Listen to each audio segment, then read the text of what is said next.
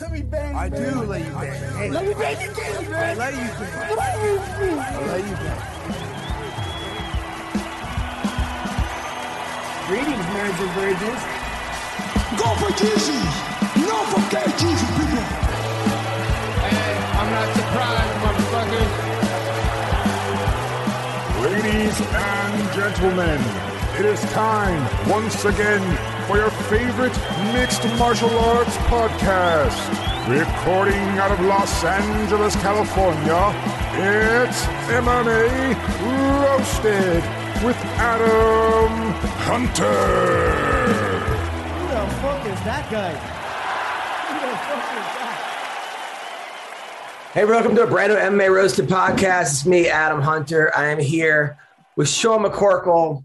Uh, everything is great. Uh, this is going to come out Monday. It's Friday. We're recording this on Friday because, and I'm going to be on a cruise ship next week. So I wanted to give you guys a show, not wait a week. So I'm here with the man McCorkle. We were supposed to come on Tuesday, but was in a lot of pain. Um, so, like I said, I had a show for a bunch of doctors, and not just any doctors, like some of the top neurosurgeons.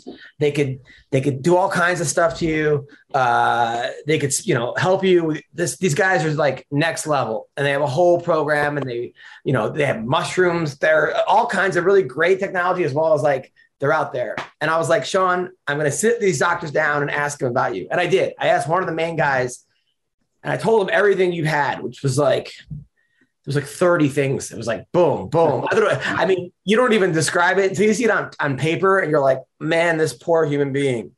And the guy said that basically you fucked yourself up so much with all the surgeries. Now they have to redo what they did wrong. And that is like so not, he said it's, he said it's normal for you to be in pain. He said pain is now normal. Uh, Yeah. which I still didn't uh, kind of comprehend that.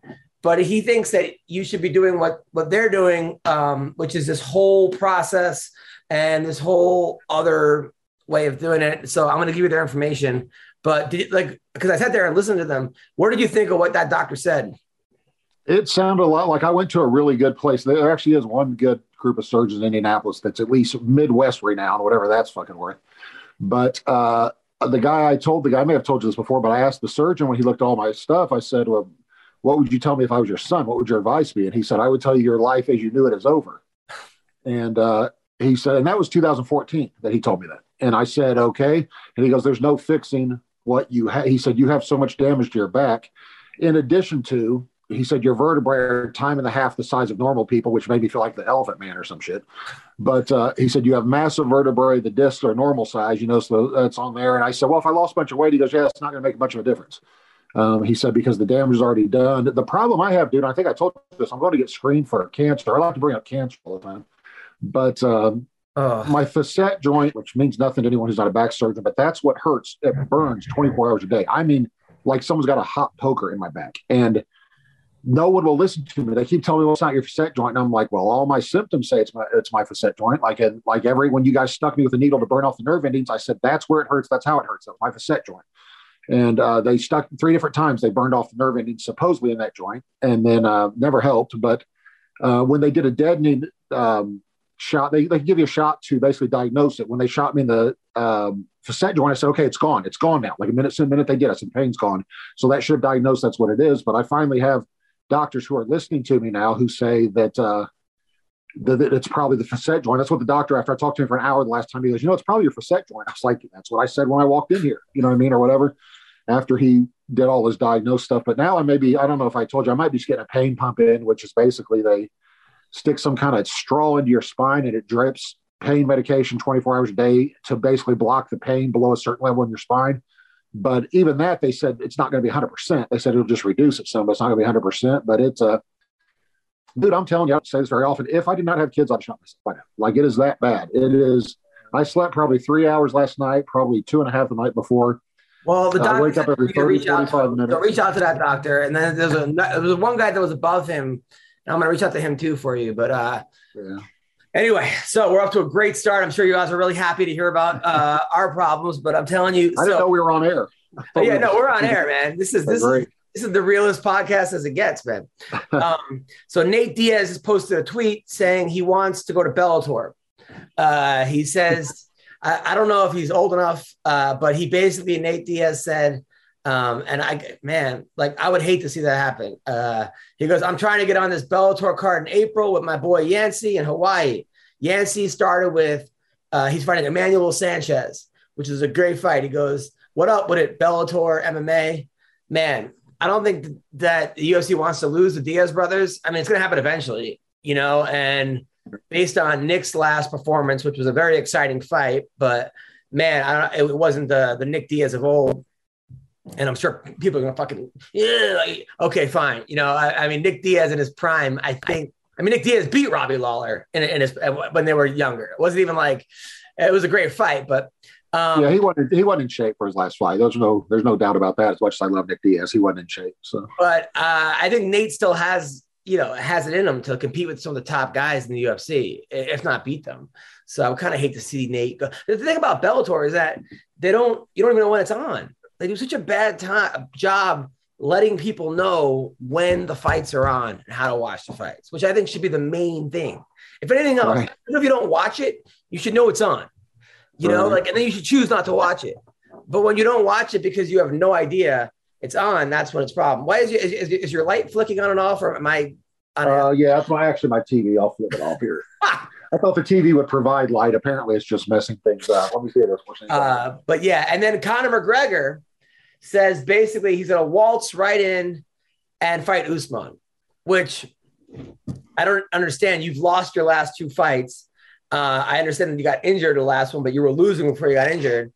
Why would they just let you? I mean, the only way I can see that happening is if Usman is fighting Leon Edwards and that fight a week out, Leon gets hurt, and then they McGregor's waiting and then they go, okay, you could fight for the title because on the short notice. That's the only way. In which case, I also think it's rough because you're not promoting the McGregor fight. It's like you're promoting it, but people, it's like uh, otherwise.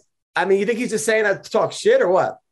Yeah, I think he just likes to keep his name in the news. He's not. He don't want to Usman. Man, he can't win that fight. I mean, anything can happen, but he's not. He'll get taken down and you know dry humped for five rounds. There's no. uh Usman's just too big. Conor needs to. If I were him, it would make sense to me. The UFC uh, I think they're going to let Nate. Actually, I think Nate Diaz is leaving, but I, they should have Conor and Nate Diaz three and just get it over with. That's a fight Conor can win, and uh, if Nate loses, then uh, he can leave and go do what he wants. If he wins, they might be able to um, pay him. They're never going to pay him what he's worth or what he wants. But uh, it's sad, man. The Diaz brothers are probably the two most underutilized guys in the history of the UFC. I think they could have been selling millions of pay per views, and they always the UFC will blame them. Well, they don't want to fight. They do want to fight. They're, I mean, they're hard to deal with. I know, but um, if they were being paid what they're being paid or, or, should be being paid, I bet they would fight five times a year, you know? So I told you when I was over um, at Fox Sports, they were going to record Nick Diaz for one of the countdown specials and they went down to Stockton and he doesn't show up at the gym. Right. And, and, he says he was. And Nate's walking in out all day and they're like, hey, when's where's your brother? I don't know. And, and this happened for like three straight days. yeah. Like I had a I won't I won't put his name out there, but there was a guy that used to represent them, but actually actually represented me also, an agent. And we were in Las Vegas. I was hanging with him one night, and uh, he goes, "Dude, this is what it's like to deal with." And he scrolled down. He showed me four different times that Nate asked what the room number was in the past like twelve hours. Yeah. Like, dude, what's my room? Number? What's our room number again at the hotel? So he's like two fifty three, and like two hours later, dude, what's that room number? And uh, like the guy was like, "Man, is he delete my text? Like as soon as it's over, like I don't understand because it's still on there, you know." But uh, yeah, I knew said, a uh, fighter, I knew a fighter who had like a, a, two and one record, but had like a big name and other things. And he was friends with Diaz brothers, and he was his manager all of a sudden. And he tried calling Sean Shelby uh, and saying, "Hey, if you want to to have Nate fight next, you got to sign me too." And he was yeah. like, "No, that's never going to happen." yeah, they don't they don't go for that Fedor treatment. Like, hey, we're gonna as long as you got Fedor, you're gonna take seven Russians too. They're like, yeah, yeah. They're like, nah, man, that, that, that's not. It was just funny. I'm not even sure, but anyway. Uh, so so that's going on. Henry Cejudo, by the way, who I, I love, he's a, he's a, good friend of mine. We work together a lot, but he told me so. Some reason, um, Peter Yan's corner can't get in the country. I don't know where he's from, but like it, there's a war going on in Russia. So right, maybe that's why. Uh, right, that makes a lot of sense. I'm I'm a complete idiot. Uh, I thought you were being sarcastic when you said you didn't know why, like you didn't right. know where the war was going on. Yeah, oh, right, right. Well, that makes sense. That they would have it is a war in Eastern Russia. That makes sense. That, good point. I'm a moron. Okay, so so the, he they can't uh so he he can't. So Peter Yan basically uh, wants to corner. Um, doesn't have a corner for his next fight against Aljamain. So Right. he, he asked O'Malley to corner him, as well as Cejudo.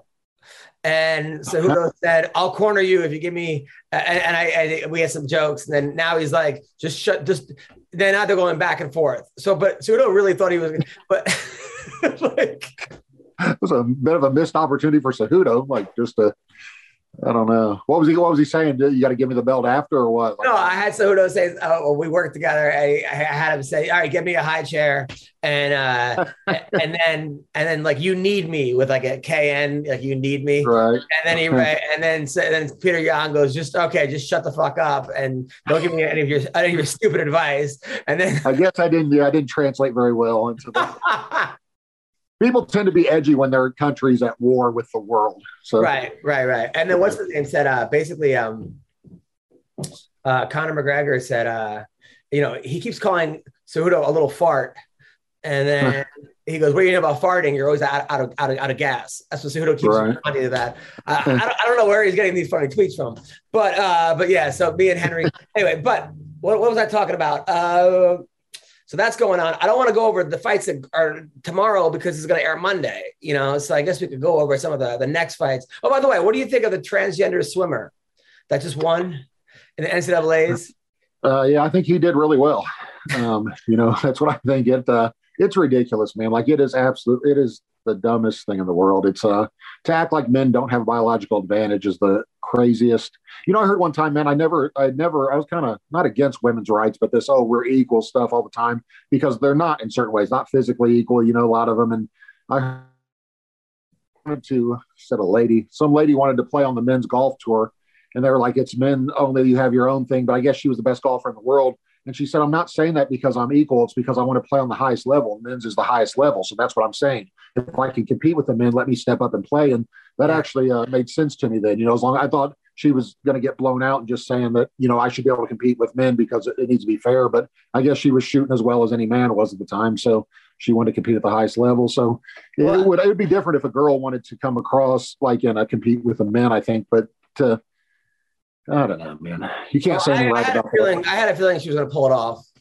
You know. Yeah. Um, so. Uh, Yeah, it's beat like several several uh, Olympic medalists, right? And uh, Uh, so I mean, yeah, I mean, I actually wanted to tweet that. Like, I had a feeling she was going to pull it off, but then people Right. were just like, I knew. I'm like, do I want to get canceled for this one? Um, but then I'm like, what am I getting canceled from?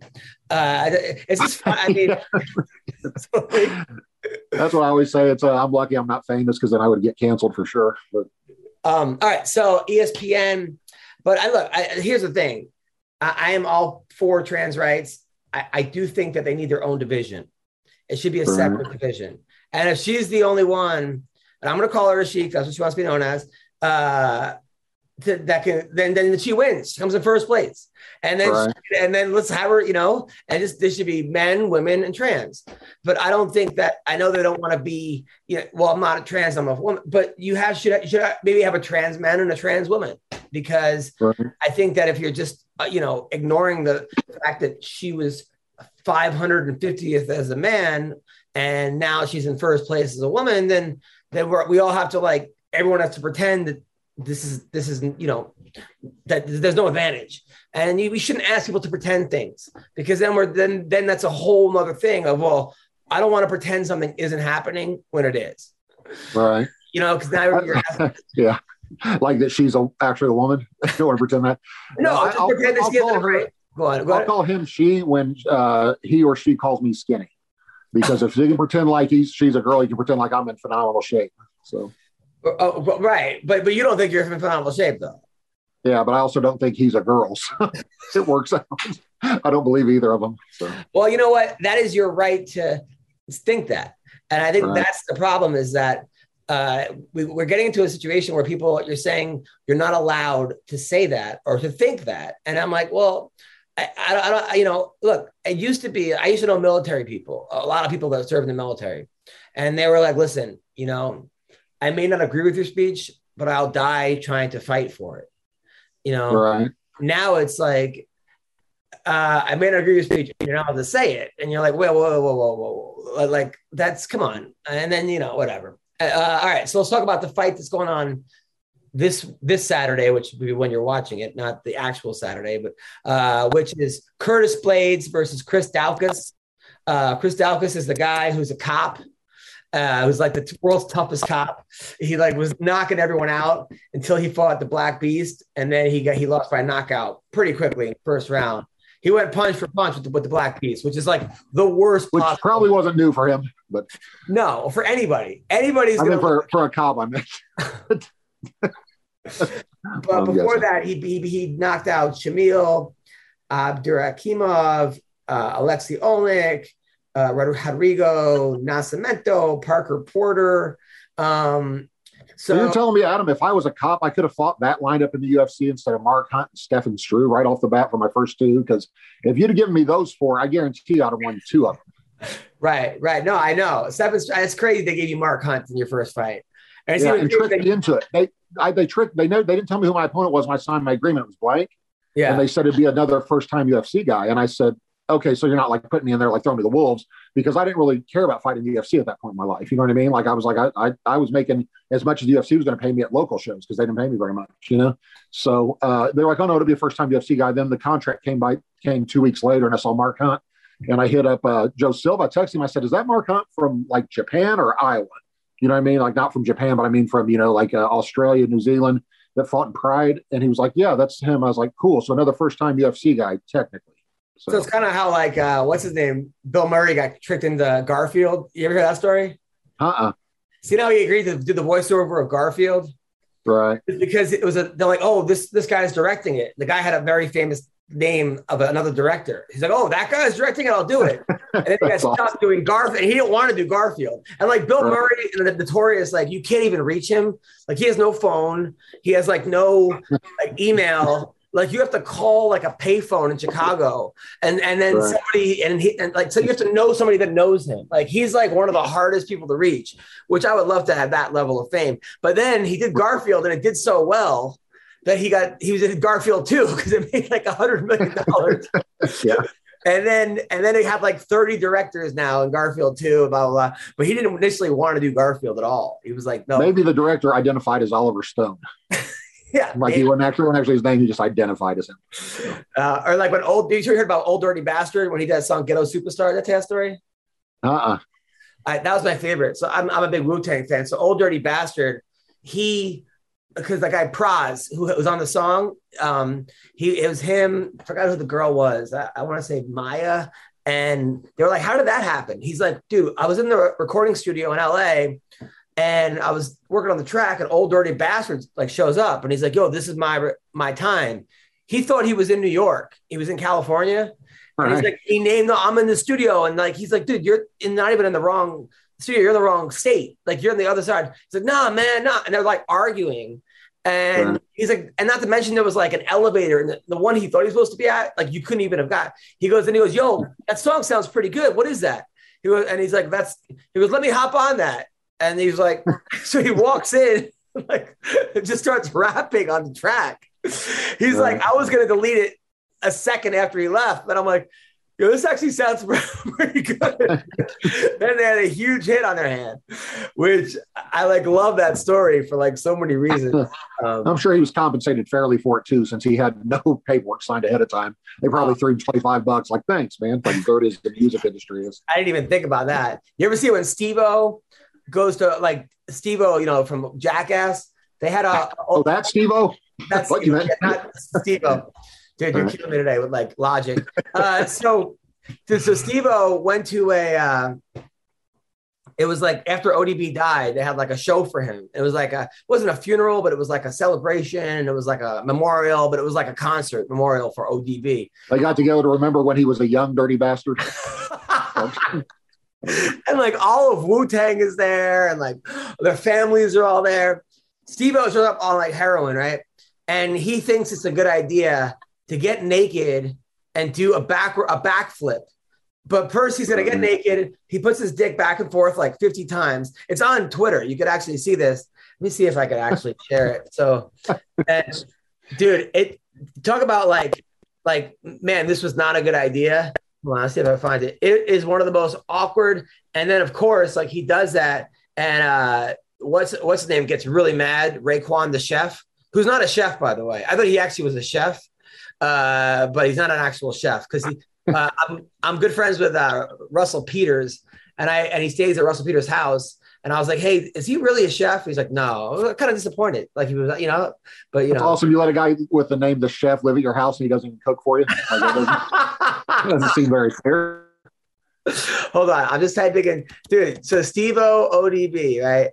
Steve O ODB, right?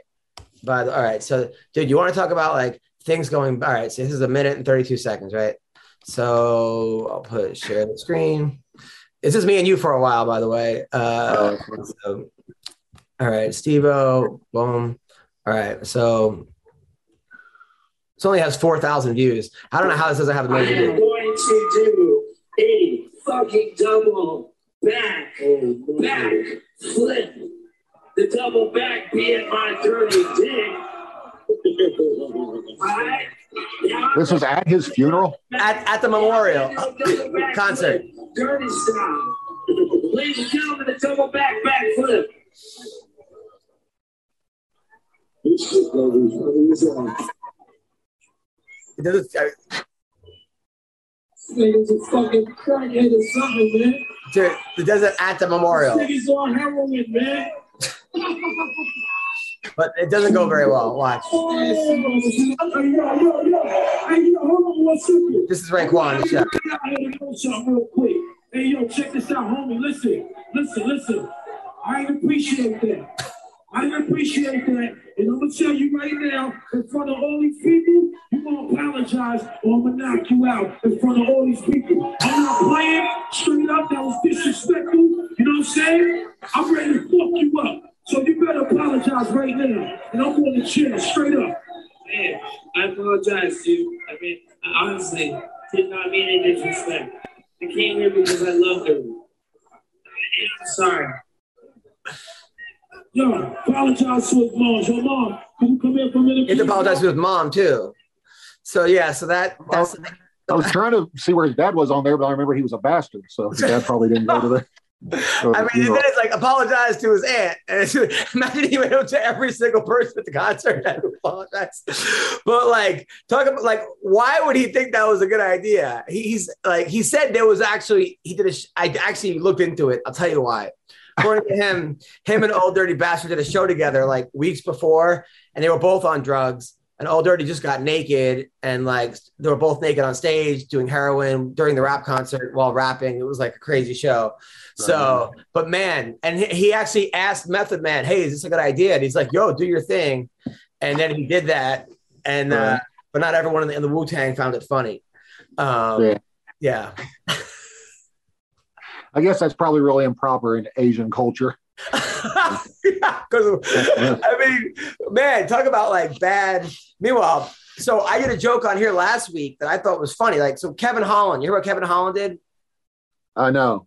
So Actually, was- yeah, when he yeah beat up a guy robbing a store, shooting. Yeah, a guy was about to shoot up a, a store, like 50 people, um, or some kind of I don't know where he was, but him and his friend took the guy down, detained him. Cops came. He saved like 50 lives. This guy, the Kevin Holland, is a hero. Fucking nothing but respect for Kevin Holland. But I wrote, but I'm like, I got to write a joke. So I'm like, well, and even more, also impressive is that was his first takedown in five years, right? So Right. I thought it was funny. I put it on Instagram. Kevin Holland was like, he wrote back this guy with a, a, a thumbs up emoji, which is like Yeah. not what you want to get is of this guy. You know, plus he's known for now beating up trolls. I don't know if you know this. He's been inviting trolls Yeah. That's a great idea. So, so I was like, I texted him. I, I, I DM'd him. I said, Hey, Kevin, I hope you know you didn't. I didn't mean disrespect. It was amazing what you did.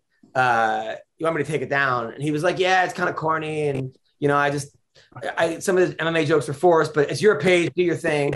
So I like, yo, man, I took it down. I'm like, I'm not gonna like the guy just saved 50 people. I don't want to like put a damper in his week. But I thought it was a innocent joke. I called him a hero. I gave him props. Thought it was like innocent jab, but At least he didn't make you apologize to his mom and aunt. that would have been really, really bad. I, but I was like, damn, like I, I'm a fan of Kevin Holland. What he did was in, you know, you, you, I want to believe that I would have done the same thing in that situation. It's easy to say that. I don't know because I was that hasn't happened to me yet.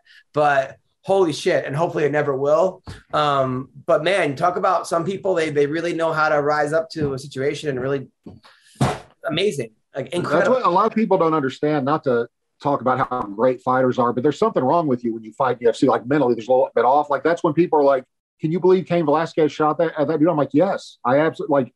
Cain is not a guy that bluffs. You know, what I mean, he's not the kind of guy that would bluff. Like he, you know, like um, it. uh He's got balls the size of an elephant to start with. So when you and say the Kevin Holland guy, you got to be a little crazy anyway. So when someone pulls out a gun, you know, if he was that afraid to die, he wouldn't be fighting for a living. You know, Right. so No, it's Yeah. absolutely true. Uh, and uh, you know, that was really cool, man. Really cool. Uh, so Kai Kara France, he's the guy that just knocked out Cody No Love. He's fighting Askar Askarov, who's 14 and 0 and 1, also from Russia. They call him the Bullet. He beat Joseph Benavidez. Pretty sure he beat him. He beat Tim Elliott. He lost to Brandon Moreno, but it was a declared a split draw, which is funny because you know you lose to these guys. He's 14 0 and one draw. You know when you lose to a guy like Brandon Moreno and then he goes on and wins a championship, it's got to make you feel a lot better, right? right. I, I mean, though, I mean, most people, yeah. When, when I beat Mark Hunt, he beat six people in a row. After Yeah. that, like finished six guys in the UFC in a row, and everybody's like, "Why didn't you try to capitalize on that?" And I was like, "Because all six of them would have probably beat me, so it'd be hard for me to hard for me to be like, oh yeah, I could have beat." Uh, You're the most too." humble, cocky fighter I've ever met. Like, like, because as humble as you are, like on the show and in, in real life too, I've never met like a guy who successfully banged as many hot girls as you have. Like, like you would send me pictures of these girls that were not like 12s. They were all fitness, Brazilian fitness models. And you're like, yeah, but then you would like, then you would fuck it up over some stupid joke. Like literally, you would text them like, "Hey, like, like some something about you like banging the lady's grandma, or, or like a weird race racial Jewish joke, or something, something that only like I would laugh at." But I'm like, why did you sacrifice the pussy for this joke? I never understood you. The joke's the most important thing. But what's awesome is for the last two minutes, I thought you said 12, not 12s. And I was sitting there thinking, like, what are you talking about? Like I said, like, no, I, like I, I, didn't catch the S on the end of that. I was like, wait, what? No, no, 12, 12 out of 10. Not like okay. 12. Like you wouldn't bang. No, no, no. You would bang 12. threw me off. I was like, yes. Uh, yeah. No, I was wondering, wondering when to interrupt you on that part. Like, at not 12. So on this card, by the way, in Columbus, Ohio, which is cool, man. I mean, I don't, I like watching the fights at the Apex, but at the same time, there's something missing about all these maniacs in the crowd. Although I don't miss the woohoo, you know, woo, the the Ric Flair. It's like Right. even Ric Wait, Flair. this, this is Columbus, Ohio. yeah, Columbus, Ohio. I thought it was in England. No, this week is England, but this Oh, podcast okay, airing- after that. Okay, because it's airing Yeah, I was like, Monday, the podcast. So Okay, I'm talking about the you. card that's airing in, in Ohio, which I'm, I'm Okay. happy to not hear. I never want to hear that Ric Flair thing again. Even Ric Flair is like, I'm done. It's like, yeah, it's a played out for sure. oh man. But uh it's Matt Brown versus Bryan Barberena. That might be the fight of the year. Either the one guy's gonna get knocked out in 12 seconds, or it's gonna be the greatest fight I've ever seen in my life. Uh because those two guys, you talk about warriors. Holy shit, man. I mean, these guys are like there's fighters and there's athletes. These guys are good athletes, but I put them in the fighting category first. I mean, they're just fighters. Matt Brown would have been a fighter in UFC one, and Bryan Barberena would have been UFC one. Like they're not fighting for for money. Like these guys are just fight. They just fight. Like these are the toughest guys I've ever seen in my life, and uh, I don't even know who wins this fight. It's. I saw Matt Brown fight. Uh, he fought Chris Lytle, not in the UFC. This is before Matt Brown ever fought in the UFC. So it's the first time I've ever seen fight. And this is when Lytle was doing really well. Uh, and Chris Lytle's one of the toughest dudes I've ever, like, despite his, you know, 50 50 mark in the UFC, but dude, he can fight. That dude is no joke. But I saw them fight at a local show um, here in Indianapolis. And I figured Lytle would not be because he would never fought UFC. But they went, I want Yeah. to say the second or third round, and it was a war, man. I was like, dude, that dude's tougher than shit. Like watching him fight, you know? And then Yeah. he got UFC shortly thereafter that. But yeah, Matt Brown, surprised he never got a title shot because I, I heard him in an interview say he used to be on heroin uh, at some point. And so, like, usually that's the. Uh, that's the prerequisite Really? from everything I've heard he on this show. like, that- died five times also i don't i think he also Yeah. was like i don't understand like you pronounce legally dead and then you come back to life i it seems like that's becoming more and more of, of like a thing. Fashionable. Like, yeah, honestly, like I, I never heard that, and all of a sudden it's like, oh, he he died twice. He died three times. Like it's becoming now. Like, is it is this something? Am I missing something? I thought when you died, you, you're dead. Uh, like, Apparently not. and, and they all they're You all thought- Adam's like, I thought when you died, you were dead, and then Steve O does naked backflips at your funeral, and things are back to you know normal. Thought that's the way it goes. Uh, also, Joanne Wood, who Joanne Calderwood is, uh, who, who who married her coach John Wood, uh, which is like they got lucky um, in that situation. She's the sweetest girl ever. I mean, nicest, most like softest voice, like hot voice, tats, cool stepmom. Talk about a cool stepmom because they have a little. John has a little kid, and uh, I think I'm pretty sure he has a little boy. Imagine having like a stepmom that's like fights in the UFC. I mean, how bad is how badass would that be? Yeah, My stepmom used to catch me watching like movies when I was naked. I, I was a little pervert when I was like, like seven or eight. I'd watch like Porky's or you know, and she'd be like, "You want to see someone naked? Look in the mirror naked." I'm like, "It's not the same." I'm not trying to look at it, my own nine year old dick, like fucking naked, right. you know, but yeah, it was I thought you were saying that she took her clothes off. Then I was going to be like, Adam, I don't think that's legal. Like, what happened? No, she would yell at me about watch that. I mean, we, we had a really rough relationship growing up, but it got better towards the end. Before she died of cancer, it got, you know, we, I mean, uh, it got much better towards towards the end. But I used to fucking fall asleep on the couch. She'd get off the fucking couch like I was a dog and fucking like smack. Like she just she never legally adopted me and my sister, and that was always a problem. She had her son. I don't want to bore you guys with this. I mean, one day I'll, I'll talk about my fucked up childhood and how I ended up here. Uh, but I'm not sure this is the time.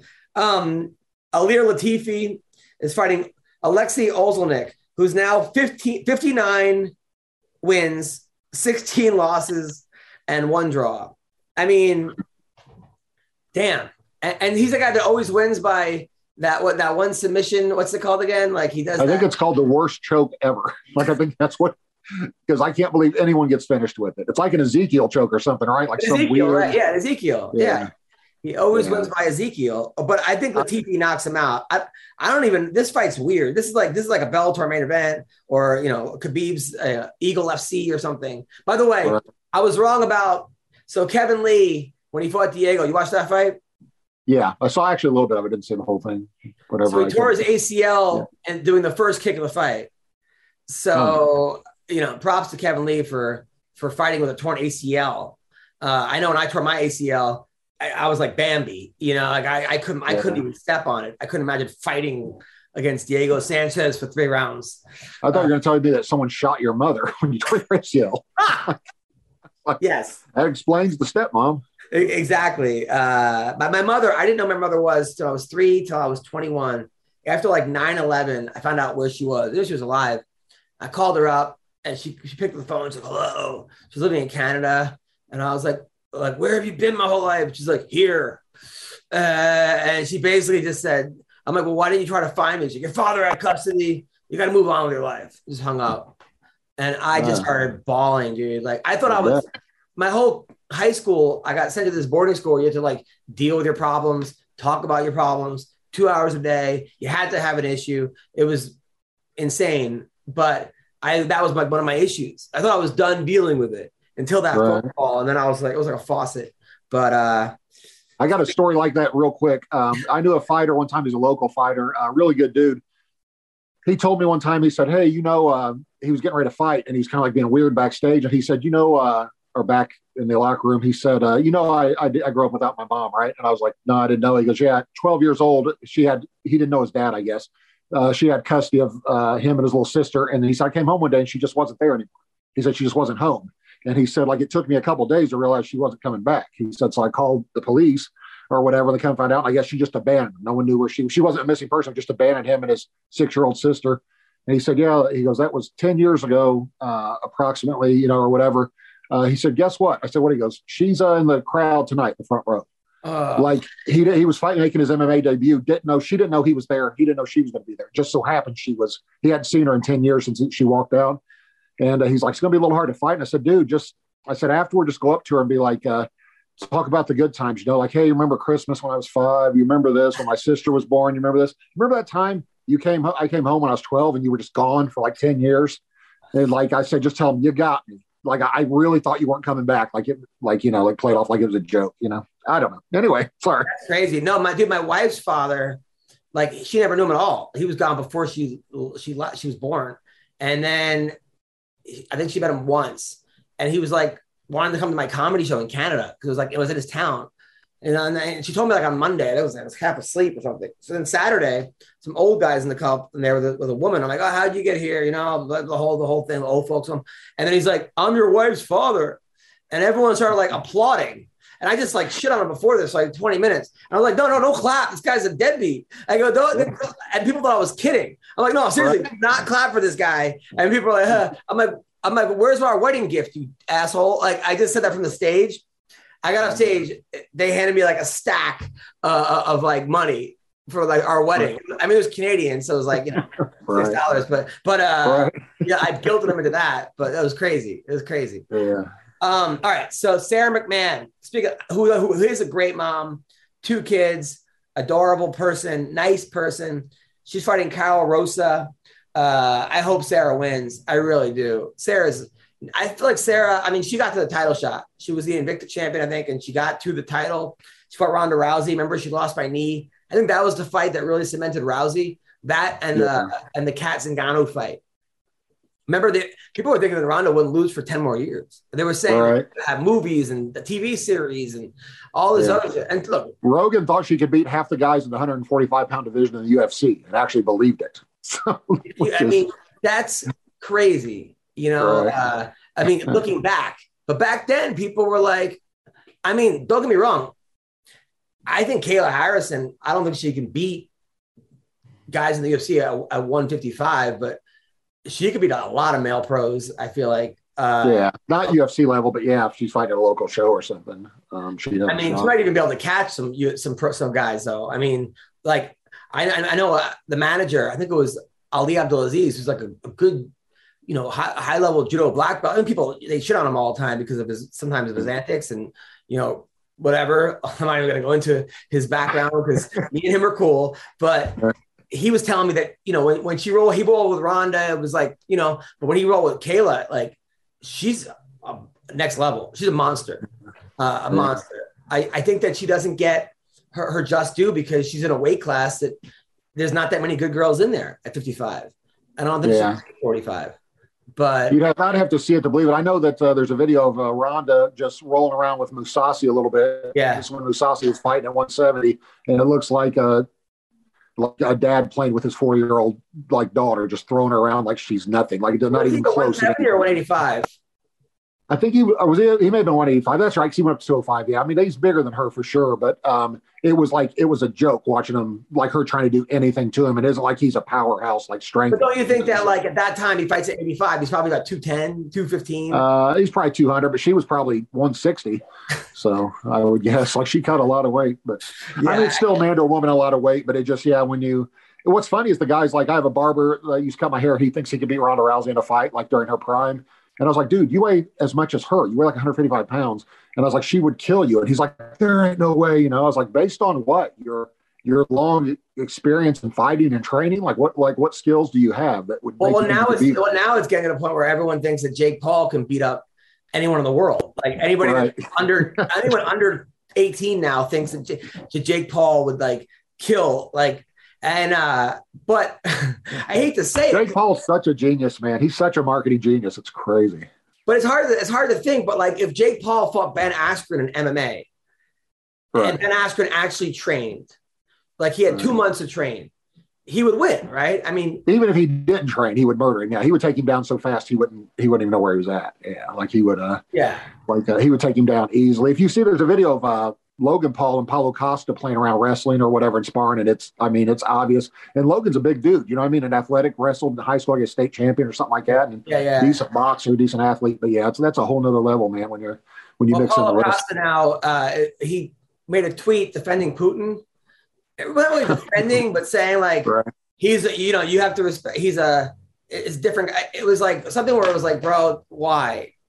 like, Right. dude, the dude is sending fucking missiles.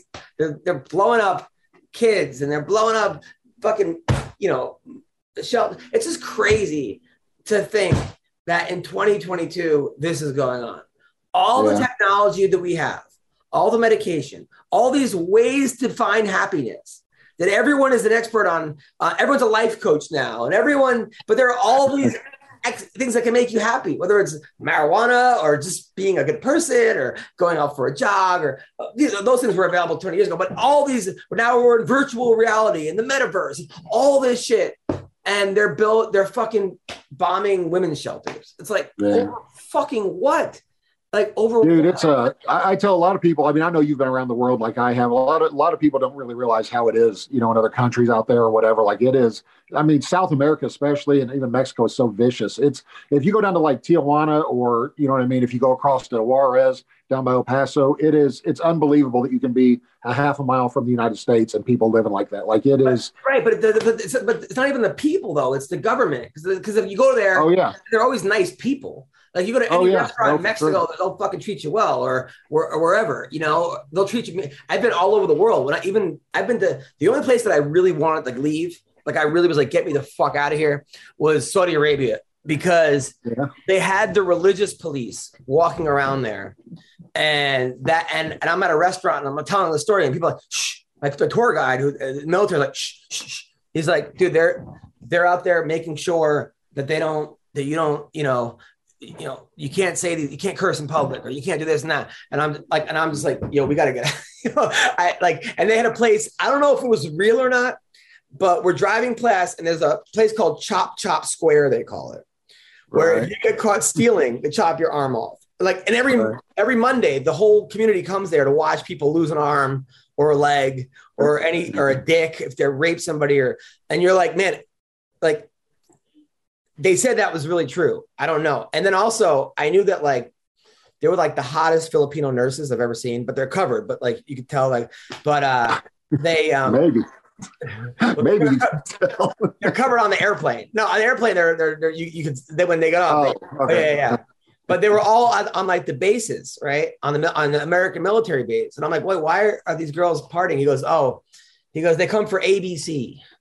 And I go, what's that? They go, alcohol, bacon, and cock, because you can't get it anywhere in Saudi Arabia. Right, but they're Filipino. They're Filipino, yeah, yeah, yeah. So what are they doing in Saudi Arabia? They're working as nurses in Oh. Saudi Arabia, and they're making money, but they can't have alcohol in the country, and they can't have bacon. They should just do like the rest of Saudi Arabians and go to Bahrain and you can do whatever you want. It doesn't matter what you're. Crazy. It's Yeah. crazy. It's crazy. It's crazy.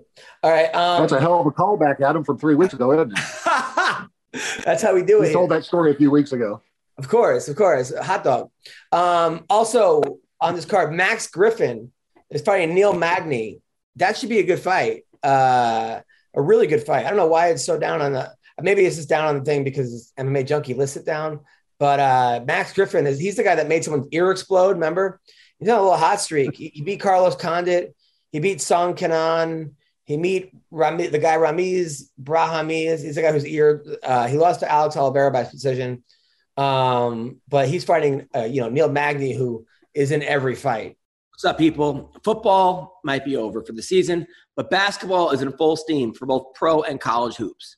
From the latest odds, totals, player performance props, to where the next fired coach is going to land, Bet Online is the number one spot for all your sports betting needs. Now head over to their website or use your mobile device to sign up today and receive your 50% welcome bonus on your first deposit. Just use promo code CLNS50 to get started. It's not just basketball, but online is your source for hockey, boxing, and UFC odds right to the Olympic coverage. And uh, it's the best in the business, okay? From sports right down to your favorite Vegas casino games, BetOnline is your number one online wagering destination. BetOnline, the fastest and easiest way to wager on all your favorite sports and play your favorite games. BetOnline, where the game starts. Like Neil Magny, I never forget that fight against Hector Lombard. He just beat Jeff Neal, who is a, is a badass. Remember that like Lombard fight where Lombard almost murdered him, and he came back and won. Uh-uh, I don't remember that one. Yeah, there was a crazy fight. Lombard, by the way, signed with Eagle FC, so he's part of Eagle FC. They, Yeah. You remember that guy that beat Lombard in belt knuckle boxing? The guy that was like, "You can now have your belt back." Remember, he was like the Deco. Yeah. Well, he's fighting Joe Riggs in bare knuckle boxing. Really? guy. Yeah, that So- seems about right. so they're going to this card. That's weird. They're going to Columbus, Ohio, with like a fight night style card. I thought they would do like a pay per view. Like it's uh It reminds me when they came when I when I fought in Indianapolis. They came and they did a pay per view there, and that's the card I was on, like UFC 119, and the place was like 18,000 people packed, man. And then they try to come back like a year or two later, and they did a fight night there. And I requested tickets, and they gave me literally the highest seats in the entire arena. Like it was Uh, eighth row. There was only 2,800 people there. So like there was no one in the upper deck except me when I walked to my seats. And like I like I brought a girl with me and I looked like the like biggest loser ever. He's like, oh yeah, I got us tickets. The- like a mile from the cage. No one else sitting up there. So we just moved down. They didn't bother to check the ticket. There were so few people there. So yeah, yeah, yeah. But uh, you know, I well, whatever. Who cares? I mean, she, I, I guarantee you got laid that night, right? nope, no, she um that's a long story. But yeah, um, got on my nerves, so she got the boot. So Dude, nothing was worse when I would take a girl to my comedy show and I, if I bombed, uh, I'd be in the worst mood ever. And I just would fuck, I just, I would just, I, I, especially in the beginning of my career, it would just be nothing but self pity. And I just, I remember one time I had a threesome and I was so angry because we had these, we had this show. I got spot in the beginning. I, I was running the show at a club and some porn star that I knew wanted to do comedy. So I put her on the flyer or something. And then all of a sudden there was a line on down the block. It's like in the MySpace days. Like, you know, like everybody was like wanted to see. it. So I'm like, why don't I just have porn stars tell jokes in between?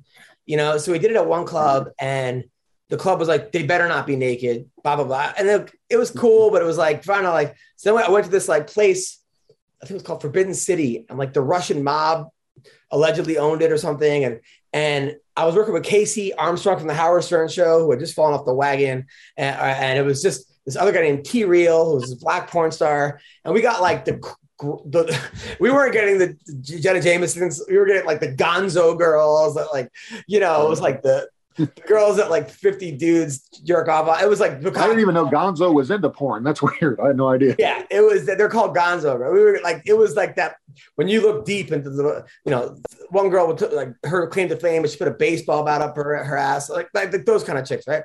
So right away we make like thirty dollars at the door, right? Uh, we charge covers, and KC is hosting it, gives away all our money to any girl that would like down lube, like fake lube, like like so from from the crowd. Some girl came on stage, and then it was like, dude, then it was I went on and the crowd was like a black biker gang, like the Rough Riders, and then it was just some weird people. And then it was it was they were not laughing. Uh, like the, some myself the Rough Riders laughing, but it was a hard crowd. I'm like, oh my god, like the porn stars are gonna struggle up here, right? So then they they go on stage, and one girl's like, you know, I'm on that girl wouldn't serve me that fucking bartender up there. You know what? Guess what? I'm only 18 and that girl fucking served me, or I'm 19 and just starts fucking downing shots. Now, like, like she's announced that she's underage drinking. It was just crazy, right?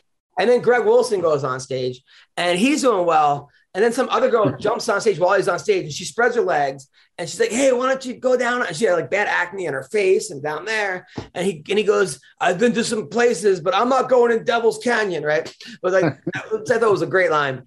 Dude, Right. then it, the girls all jumped on stage and started wrestling with each other. And then like one girl like took a, the mic stand, threw it in the crowd, and that broke a girl's Blackberry who had a Blackberry, uh, you know, and it was just Right. like cracked it. So I had to go you get the porn star to pay three hundred dollars for the BlackBerry or a sidekick. That's how it back. It was, dude. People left that show like it was. They didn't know what it was like 9-11. They didn't know what was going on. They just it was like a fog of like just other people were like, This is the greatest show ever. Like, when's your next show? It was insane. Like it was was say it sounds like an MMA event I would promote, but yeah, dude. Anyway, the Rough so, Riders wouldn't have been there. I was so mad about this show. Uh, two of the girls were like, "Hey, come back with us and have like a threesome," and I was still angry during the threesome. That's how pissed I was. Like, uh, I don't even know why I told this story. It really didn't go anywhere. This is why I don't tell stories. Anyway, uh, by the way, speaking of strippers, we have a girl uh, who's a fighter who, who used to be an exotic dancer, um, and she won her first PFL fight, knocked the other girl out. She also does pro wrestling. She's hot. She's a bigger girl, like not bigger, but like she's she's not like 105 pounds. She fights I think at 155, and she's jacked. She's supposed to be joining us. She goes, she goes by the word Deserita, and she won her first PFL fight. Which, by the way, I was right. Where now uh, Tyron Woodley, Jeremy Piven, and uh, the football player, what's his name? The guy that uh, Ray Lewis get to. They they decided who would get the contract in uh, the PFL. Right. Um, not The natural, the natural panel of judges I would choose if I was trying to pick a good fighter. I think the crowd too also uh, gets to vote if you should get the contract. And I'm pretty sure she got the contract, this girl. Uh, but we're waiting for her. I know she just she just got a fight announced, so she's uh she's talking. All right. So also also coming up in, uh, in by the way, UFC 273. This main event, Korean Zombie versus Volkanovski. I don't know. I I don't see. It seems like the the Zombie always loses the big ones. Like he gets there, and he looks great against like the the guys right under the, the number one guys. Like he looked great against Dan Ige his last fight. He lost to Ortega 50 45s. He beat Frankie Edgar. He knocked him out. That kind of pissed me off. He knocked out Renato Moicano. He lost to Yair Rodriguez. Might have been the best fight ever. I don't think he's going to have much for Volkanovski. Call me crazy. I just think that Volkanovski beats him almost everywhere. What do you think? Yeah. Volkanovski, man, has shocked me his last several fights, man. I never thought he was that good. Like, I thought he was going to get murdered by Ortega. Um, every time I see him fight, I'm like, he's going to get beat. Sure enough, man, he looked really, really good against Ortega. Like, uh, Ortega's good, man. He's he's no joke. So, yeah, Um, yeah, I would think Volkanovski easily. Uh, then that Aljamain versus Petr Yan. That's the fight I want to see. I want to see. You know, Aljamain did not look great in that last one. I mean, he he lost every round before the illegal knee. Um, but I think that uh, I think now people. But it's one of those things where if you have a really off night and you still win, you know, I I wonder if he could make the adjustments because we've seen him look amazing. I mean, Aljamain, like when he beat uh what's name in one round. Remember, he beat that one guy who's like amazing and he beat him quickly. Uh, Corey Sandhagen in one round, a minute and 28 seconds. I'd like to see him do at least a better job of faking an injury if he gets beat when he's on the ground again. He could at least improve that because that was that should not have stopped that fight. I don't know what Yan was thinking when he did it, man. It's uh that blew my mind. Like when I went and fought in Poland um, or Japan, they said no elbows. Like it wasn't an there wasn't much of an adjustment. It's like oh, I just can't use my elbows. I didn't elbow anybody on accident, or anything. You know, like to to train and fight as many times as Yan has. Like when are you kneeing people in the head on the ground? Like not in practice, not in fights in UFC. So all of a sudden you just do it during the fight. Like I don't I don't get it, man. I'm looking forward to this fight, though. I don't know why. I'm curious. I, I think Aljamain can pull it off. I hope he does. He's a, he's a friend of mine. He came and coached my wrestling team for little kids. He's a really, really good guy. I, I do. I, I just wonder what's going to happen. I'm curious because that was probably, I think, the worst version of Aljamain I've ever seen. Um, Yeah. one, but one judge had him winning, right? Didn't one judge had him winning?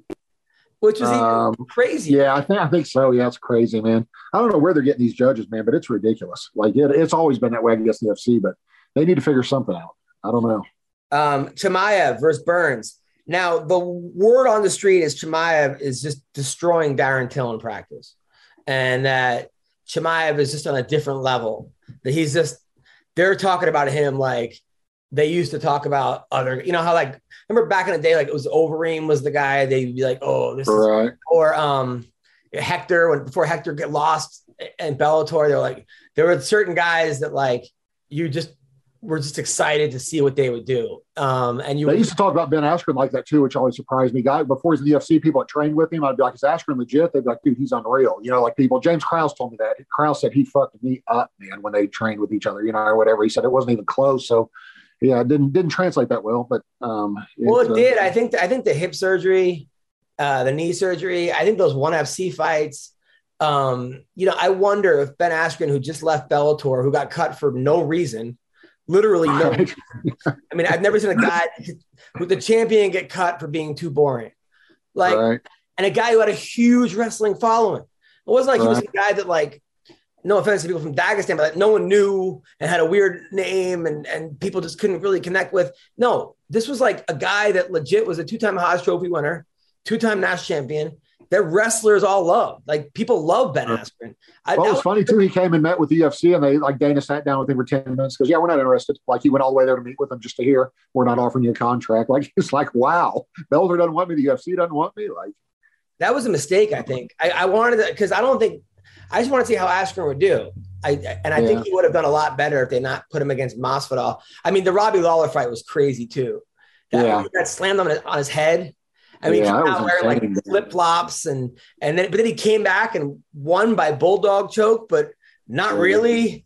yeah, but he didn't tap or get you know pass out. Yeah, that was a that was a mess. That was one that Herb Dean did blow, man. Like I know uh, Masvidal didn't like Herb Dean now, but um, yeah, he blew that one, man. That uh, Robbie Lawler, if he doesn't tap, he's not going to die from being out for two seconds. Like you could have given him a chance to see if he get out of it.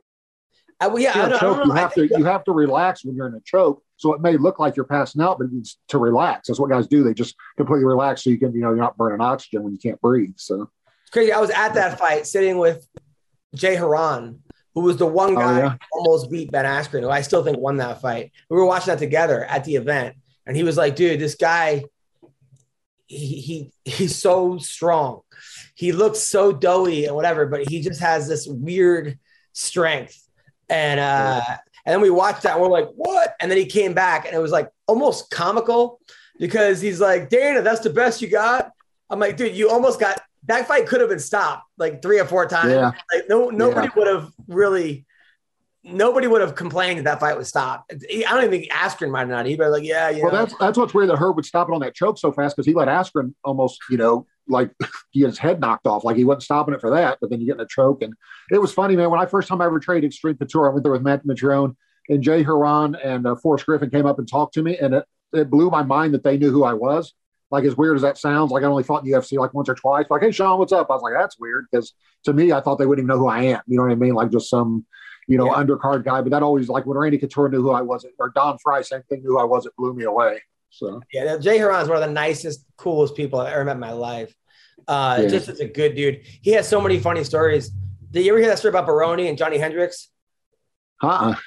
So Randy, remember that team takedown? It was like Johnny Hendricks and I think it was like it was like all those young wrestlers that and a lot of them were like ASU guys. It was like Ryan Bader, Johnny Yeah. Hendricks, CB Dollaway. So there was a guy that had like team takedown in Oklahoma. Basically, it was yeah, like I think he paid him or something, right? Like paid him a salary. he gave a salary, and it was sort of like communism in a way over there, where like Right. like they split everyone's purse so that like which in theory was great but like if one guy's making a billion dollars and everyone else I, you're like i'm sure hendricks was like what the fuck why am i paying Dollaway at, at a certain point you're like what? but right. his- his basically thought was like like one of those things like where in theory it sounds kind of cool but then it doesn't always work so they were going they were in vegas team takedown and randy forgot to tell the guys at extreme this is how i heard it like pyle jay hieron baroni i think maybe forrest was there and uh that bonnar that these guys were coming so they just walk in the gym start using all the things and now that they're like who the fuck are these guys like like like, like it's like fucking like we're being like gym and we're being, being like dojo storm like back in the Right. so they start like, hey, let's do some, some sparring, right? And at this time, like Johnny Hendricks is mostly just like a wrestler, but he's a Right. Four-time national finalist, a two-time national champion. Like, not just he's an amazing wrestler, but And a very good eater. yeah, brother eater. So he gets in there with Baroni, and I guess like he lands a hard one on Baroni, and it's like lights, supposed to kind of light sparring, but Baroni head kicks him and just lays him out like fucking like knocks him out with a head kick, like like immediately. And people are like, oh, they have to kind of bring him back to fucking li- like yeah, fucking Bar- Baroni, like He died twice while he was out. Ah, Which, yeah, I mean, Johnny Hendricks was one of those guys that, like, I don't know if he ever really liked fighting. Like, I think he was just really good at fighting, and I also think he got robbed in that that that GSP fight because, Yeah, he I probably deserved that one. yeah, I that was a weird one. I I still think he won that fight, and I think that that was a style that would give GSP problems because Hendricks was such a good wrestler. But then Hendricks would go on to like lose fights to guys that you were like, like what? Uh, like how did that? You know, like it just it didn't seem like Hendricks really like. Dude, I remember him being the champion. and I was in Las Vegas. My, my charge is about to die, by the way. So I was in Las Vegas, and uh, it was like International Fight Week. Maybe it was like 2014, and Hendricks is the champ, and he's walking around double fisting it, two beers, beyond drunk. At like every hour you saw him, he was drunk. Like uh, he was drunk at noon, he was drunk at two, he was drunk at four, and, and this is like when he's the UFC champion, just wasted, not knowing. It was just nice to everybody, but just partying with everybody, and you, you're like you can't believe he, this is the like it was cr- big fucking beer gut. And I remember my friend was like sitting down with him, and he's like, "Yeah, you know, I just want to make enough money to have a farm and like just raise my family. Like, like that's my goal. Like, like his goal was never to become like the, the greatest. And I guess he did that. Uh, Basically, he just sort of made enough money to, to, to do what he wants to do. But uh, Should have bought himself a couple ten thousand dollar pit bulls and started a breeding business. That's what I heard Yeah. all the smart guys do. fucking Hendricks, man. I remember actually, dude, I was in a, I did a show at OSU, Oklahoma State University. And I, the first one was at a sorority house. And I'm, and I'm, and it was like, they're all wearing like pajamas. It was like three sororities. And I was like super offensive back then, way more than I am now. And some one girl's like, this jokes are offensive. And the other girl goes, sit down, bitch. No one cares what you think. And they start like fighting in the crowd, like arguing. And like, I won them over. One of the greatest nights ever, right? Then my agent's like, "Oh, I booked the second show for you." Like, Fuck, I want to see that sorority house. I go there. It's at like people are playing like fake poker. Like they're not even really playing poker. Like it's like fake poker, and and they put me on a chair in the middle of a cafeteria. Nobody's listening, and I'm like calling them all like, "You guys listen." th- College is not going well for you guys. Like you guys are here. Like so that night, I like I pretty much bombed. That night I'm drunk. I'm not, I, I think I had a couple drinks. I'm not even drunk. I'm by myself at a bar in Oklahoma, like drinking after this show, like, which I, I never go out to bars on myself or even drink. That's how bad the show went. I look over and there's a guy with just fucking ears out to here, right? And I'm like, oh, you guys wrestle? And at this time, I hadn't followed college wrestling in a long time. And the guy was like, yeah, you know, and it was this guy named Zach Esposito. He was like ranked second, he second in the country. He's like, yeah, man, I'm on the wrestling team and this is my boy. And it was boy Steve Mocco. And I don't remember Mocco. He was like Yeah, a he was. national champion. Well, yeah, wasn't he a legend at Miletich's gym or something? I think. He's like the head wrestling coach at American Top Team, like forever. Like he, Yeah. he was the man. So they're like, yeah, come out with us. So we go out and there's a fucking guy with his shirt off, drunk, like bumping into the walls. He's like, that guy, he won the nationals this year. It's Hendricks. Like fucking this that's Johny Hendricks in college, right? Right. So then, dude, it was kind of funny. So we go back to this guy's like tr- they're living in trailers, like like legit trailers. They're like, oh, this is, our, this, is where, this is where we live. I'm like, you live in a trailer? Like, I didn't. I, I thought I don't know. I just thought there'd be like a house or something, but it was a nice trailer. But like that's where the rest of the pups. See, they each had one, and we're talking, and we're having like the best time. And the the one Epstein like loved Opie and Anthony back then. So he, I'm like, oh, I'm friends with Jim Norton. Really? So I called Jim Norton, and ta- he talks to him, and it was like he was like, you know, starstruck. It was pretty cool. Yeah.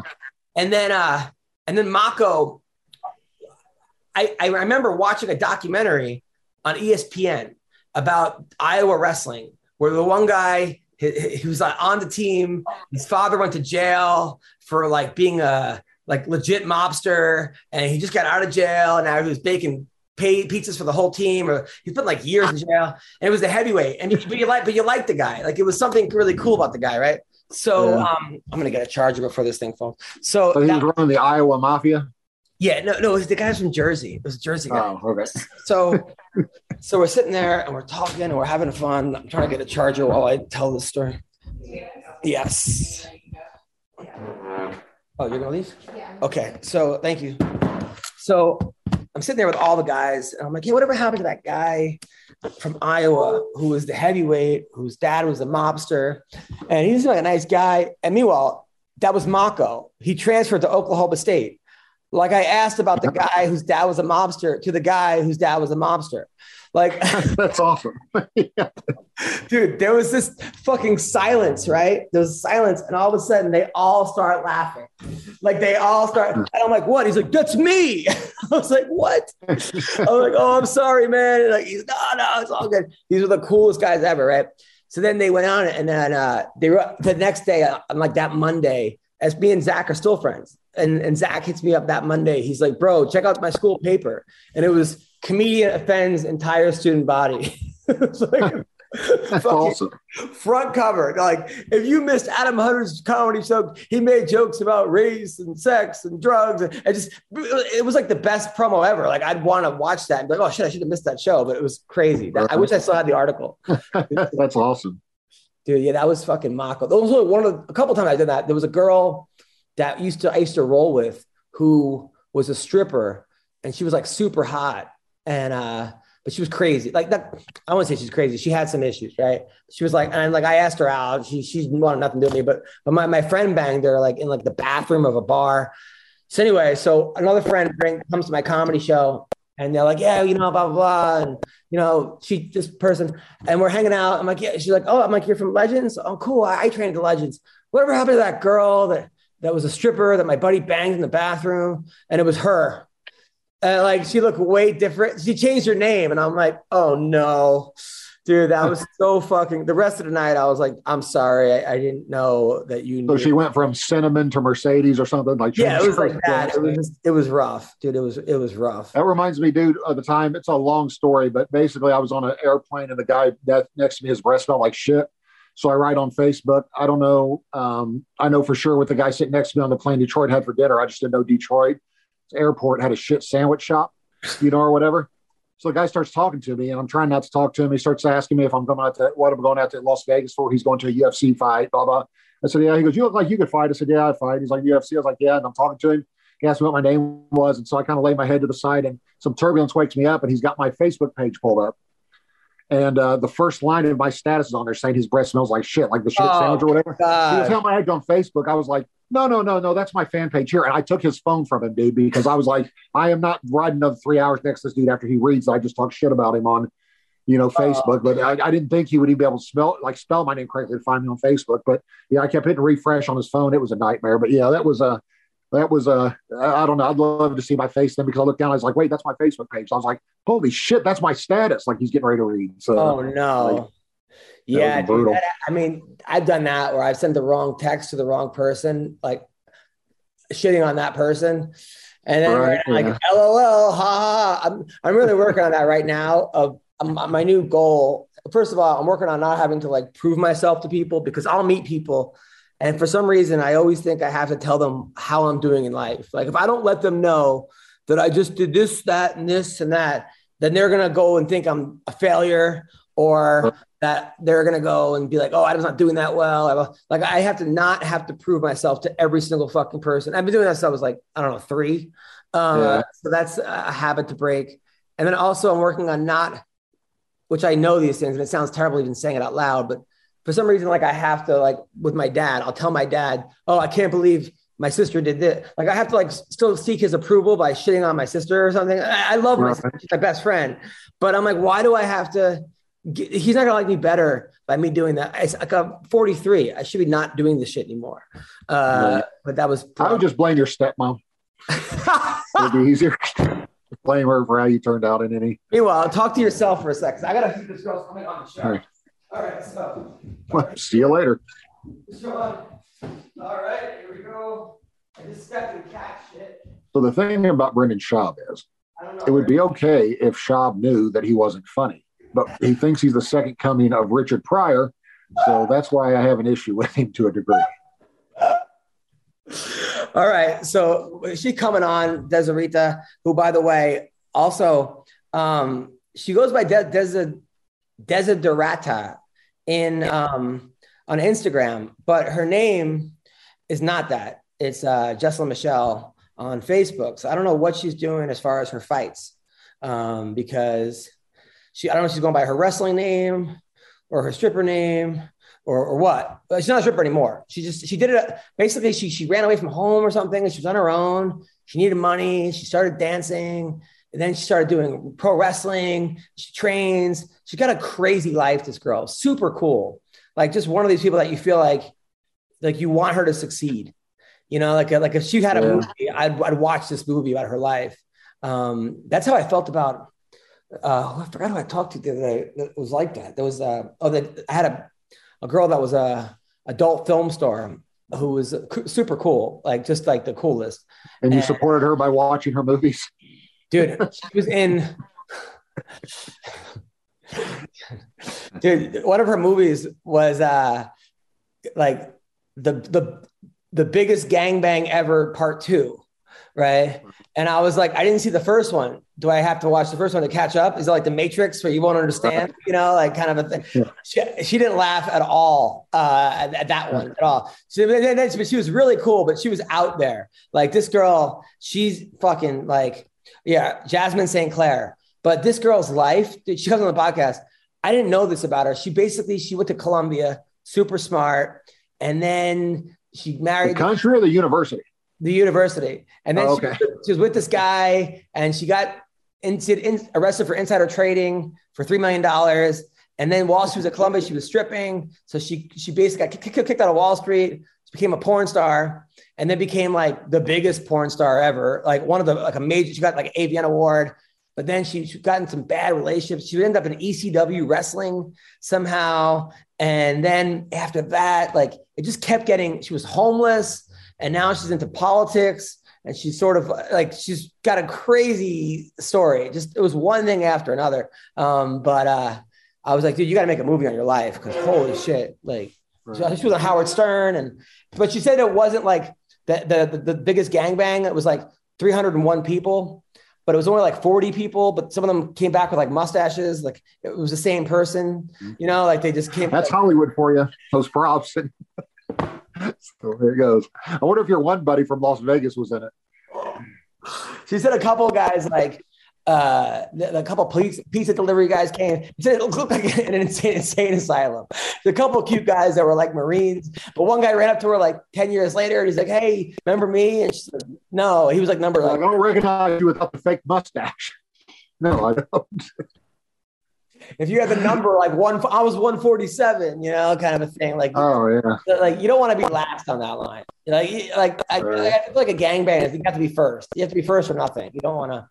I, I just can never do it. I couldn't have another guy in Yeah. there. Like even in my I porn. don't. I don't think it matters what number you are at that point. Like if you're if you're if you're one of 300 that day, it's probably not going to be not really rolling the dice.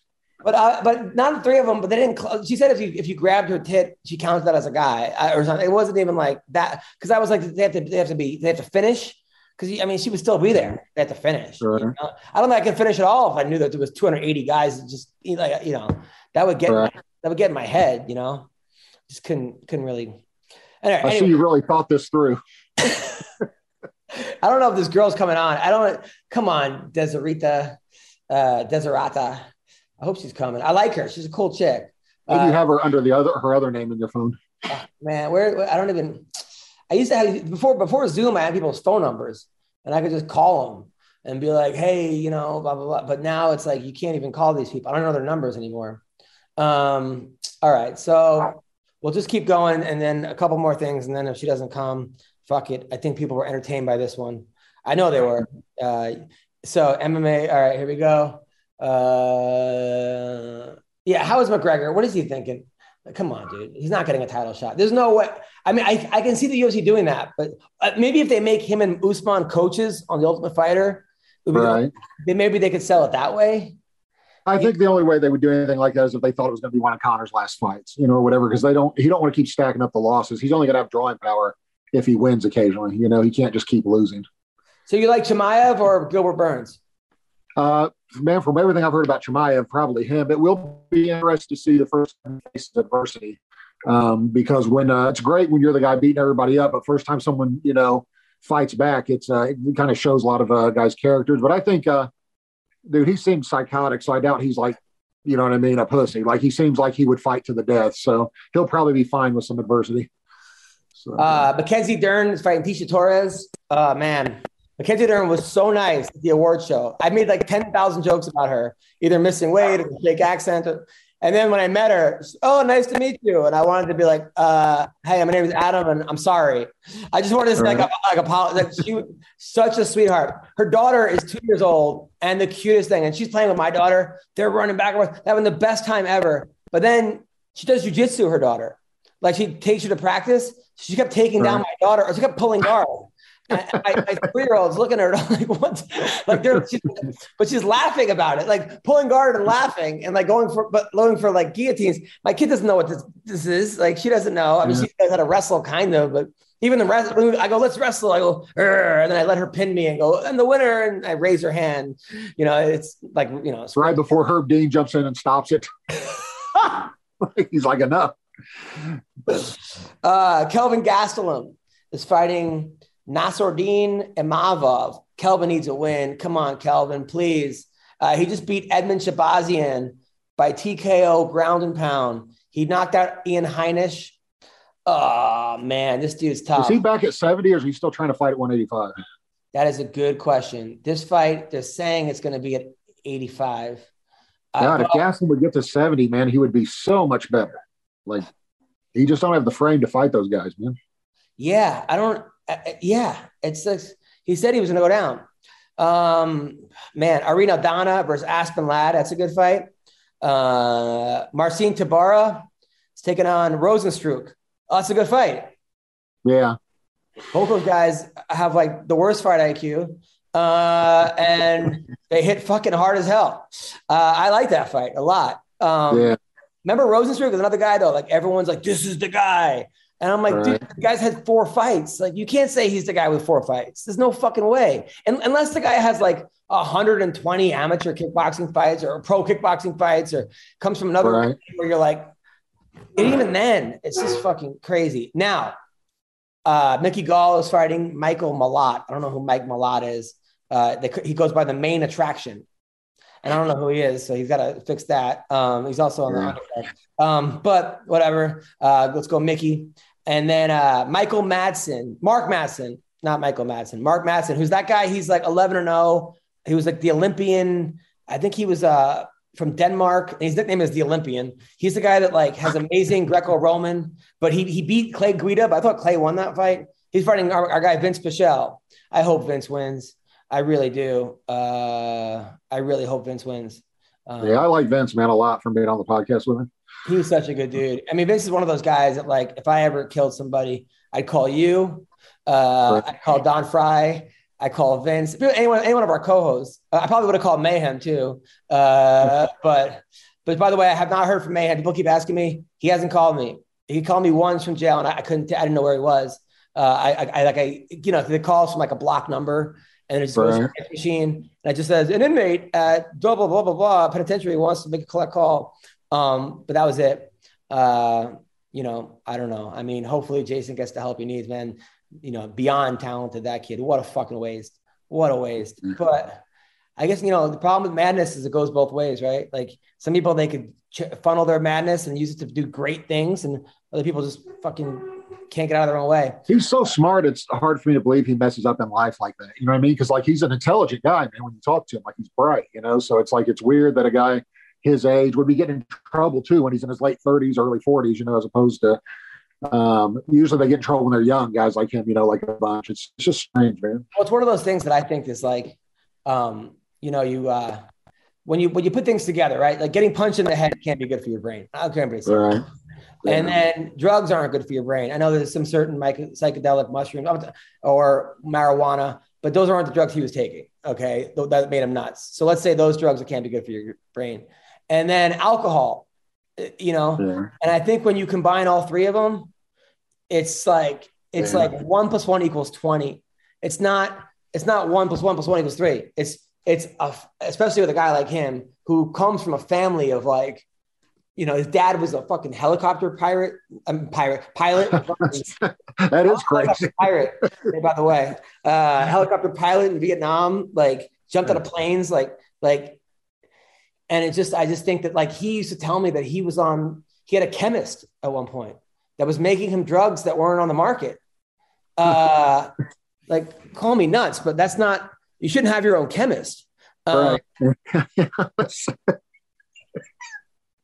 that's uh that's convenient if you could find it, I guess. I mean, unless you're a chemist, I don't think you should have it. I mean, see, he was giving him drug. I'm like, bro, I remember he one time he, he opened up my, my my drawer, which I had all kinds of like antidepressant medication, and like you know, I had you know you know muscle relaxers from when I was sick or something, or you know Vicodin from when I was hurt. He's like, oh, dude, I just want to take all these right now.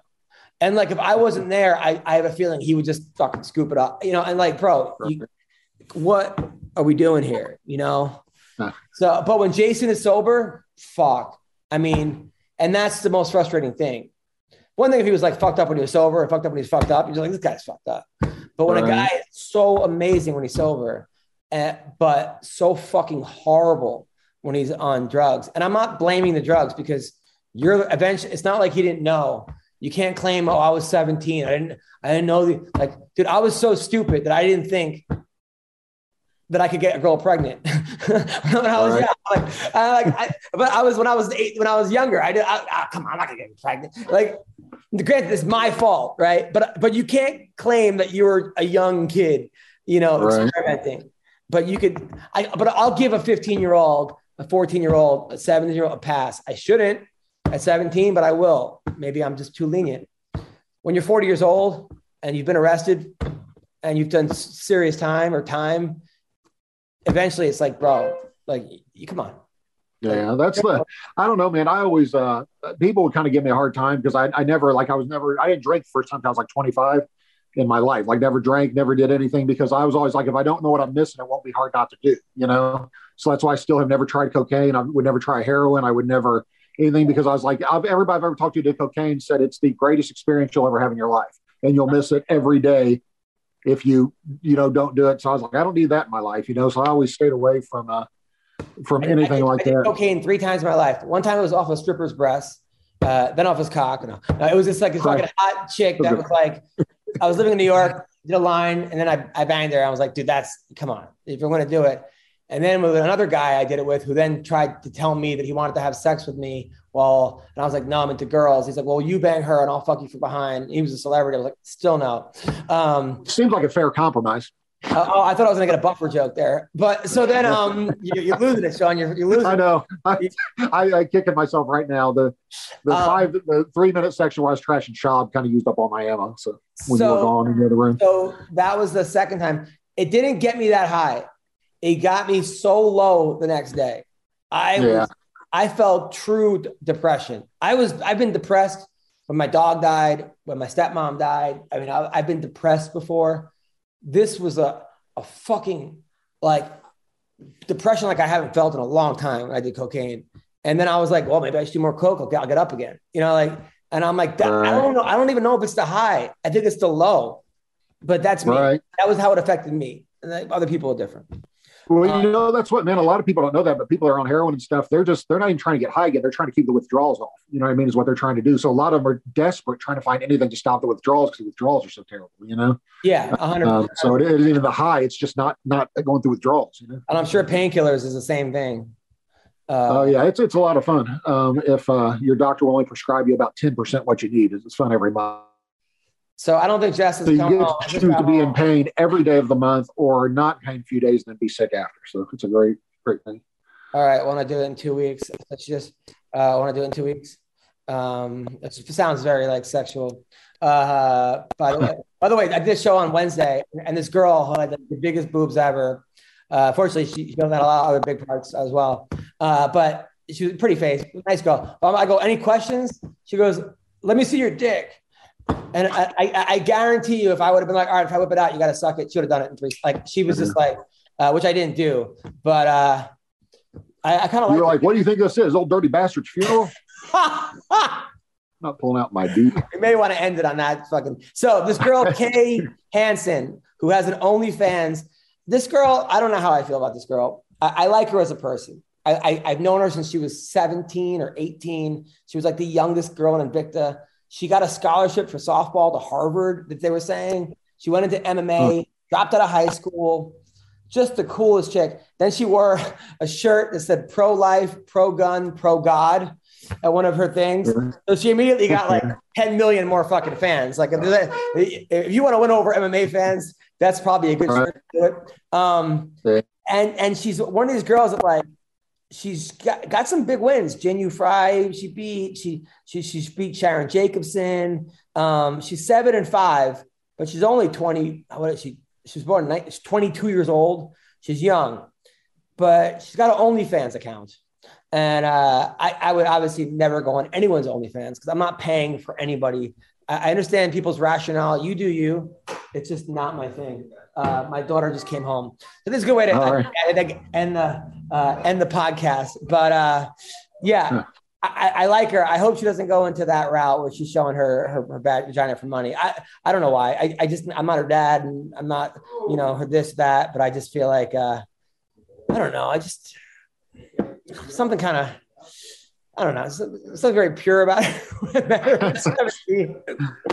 Well, you know, it's a short ride from that to where you're meeting up with a Marine that was number 147, you know, down the road. So you don't want to, yeah, Sean, I don't want to go never, too far with any of it. Sean, I, I don't want to kiss your ass. I don't want you to get a big head. You already have a big head, but I was gonna say my head's giant. but uh, I hope you never leave this podcast because you make me laugh. You consistently Yeah. make me laugh. Greg Wilson, Don Frye, uh, honestly, like the, the best four people. Uh, like like you got three people. You guys like you guys kill me, dude. Every it's, it's not it's, it's the most fun I have. So uh, We got to figure out a way to do one or two in person, man. It'd be great if we could ever work it out. A hundred percent. I'm talking to people right now. I had a great meeting today with a major network over Pin. I'm not going to say what it was, but uh, Was that know- Larry David that just walked by in the background? Because that's what it that's looked my like. dad. from My dad looks. Oh, like, okay. I thought it was. You literally Yeah, thought it looked like sure. Larry David. remember say hi to Sean. You remember Sean from the wedding? Who? Sean Sean McCorkle. Oh yeah, Sean. Is that Sean? Yeah, yeah, There yeah. go, my man. Brother. Sean was like, remember you were showing him pictures of you like knocking people out at the wedding within three seconds. My brother-in-law loved it. Yeah, Yeah. I was. I was doing it, or he was. You were, and then Oh, you really? told Scott Baio, "Settle down, Chachi." Uh, no, I, no, I asked him. He said, "Charles, can you help us out?" Because we were arguing. That was great. Uh, by the way, He Scott, did Scott's, a appreciate great, it. Scott's a great guy, a great human being. Yeah. Um, so anyway, that's our podcast. Check me out, adamhuntercomedy.com. Yeah. Uh, thank you, Sean. Uh, hope you guys have a great week and uh, take care. Take care, Sean. All right, see you, man.